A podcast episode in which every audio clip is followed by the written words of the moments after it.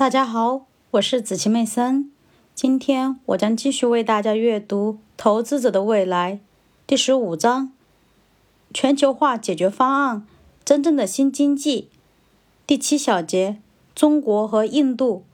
任何怀疑世界正在迅速变化的人，只需要看看中国最大的城市上海。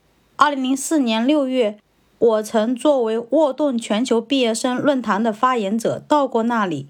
坐落在黄浦江东畔的浦东新区，看起来像明天的城市。在世界任何其他地方，我都不曾看到过这种情况。有着高耸的商业与居民楼房和宽阔的街道，上海明显正在赶超它长期的竞争者香港，并且它正在走向成功。当地人喜欢告诉你，在十年前，浦东是一块富饶的稻田。宴会之前的鸡尾酒会是曼哈顿上层人士的社交场所。过去，所有人都谈论不动产。许多人预测，在一些地方价格将会急剧上升，比如以前法国和英国的商业用地。如果你想开发中国的巨大潜力，上海明显就是这样的地方。拥有辽阔土地和众多人口的中国，显然希望借助网络的力量来发展经济。尽管网络上信息的自由流动将降低权力机构的威信，但政府已经接受了旨在在全国范围内加大互联网影响力的科技方案。正如中国信息产业部长所宣称的，信息在促进产业结构升级。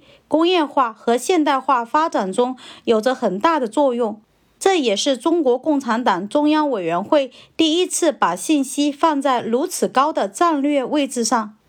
到二零一零年，随着信息资源使用范围的扩大和程度的加深，以及信息服务业的不断发展，信息将促进并且满足公众的需求，中国也将成为一个信息化的社会。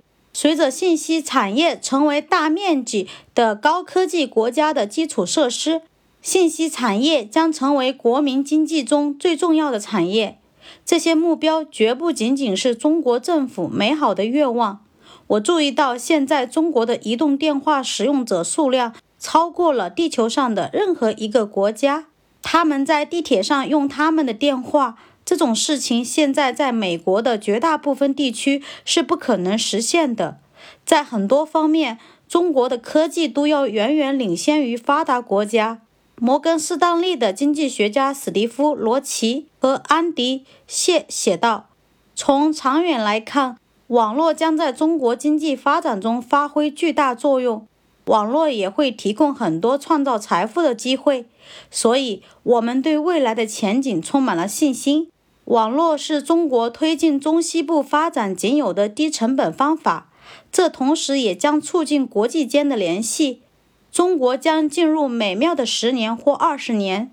世界顶级的科技公司之一的英特尔同意，当它开发出新技术的时候，这些产品将在中国投入使用。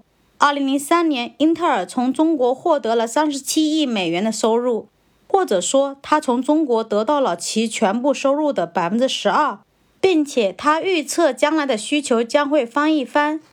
英特尔公司总裁和首席运营官保罗·奥特里尼说：“从中国访问回来，我感觉好像拜访了计算机生命力的源泉。在印度，信息革命由私人部门领导着。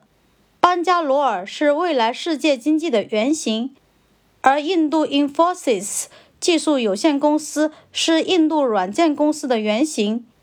这家公司的总部建设在一个自足的二十九英亩的土地上，总部有软件开发中心、宿舍区和一个有四十个屏幕的录像墙。这个录像墙使得 Infosys 技术有限公司的全球供应链可以召开一个虚拟会议，如。美国的管理者、印度的软件程序员和亚洲的制造者。托马斯·弗里德曼是《纽约时报》的专栏作家，他总结了公司的管理特征。世界上所有的墙都已经被推翻了，所以现在我们可以使用网络、光纤电信和电子邮件获得高新科技，从而我们可以利用我们的能量和世界上任何公司竞争。作为全球供应链的一部分，我们为印度人、美国人和亚洲人创造利润。印度有大量的天然优势，英语的广泛使用是其中之一。由于印度位于与美国相对的地球的另一面，所以印度人可以利用时差的优势。当美国人正在结束一天的工作时，印度人开始了他们新的一天。由于网络可以在瞬间传递信息，所以美国人可以把他们正在进行的工作传递给在印度的合作者。这些合作者将在下一个早上把他们的工作发送回来。突然之间，你拥有了二十四小时的工作日。但是，印度最好留意它北方的邻居。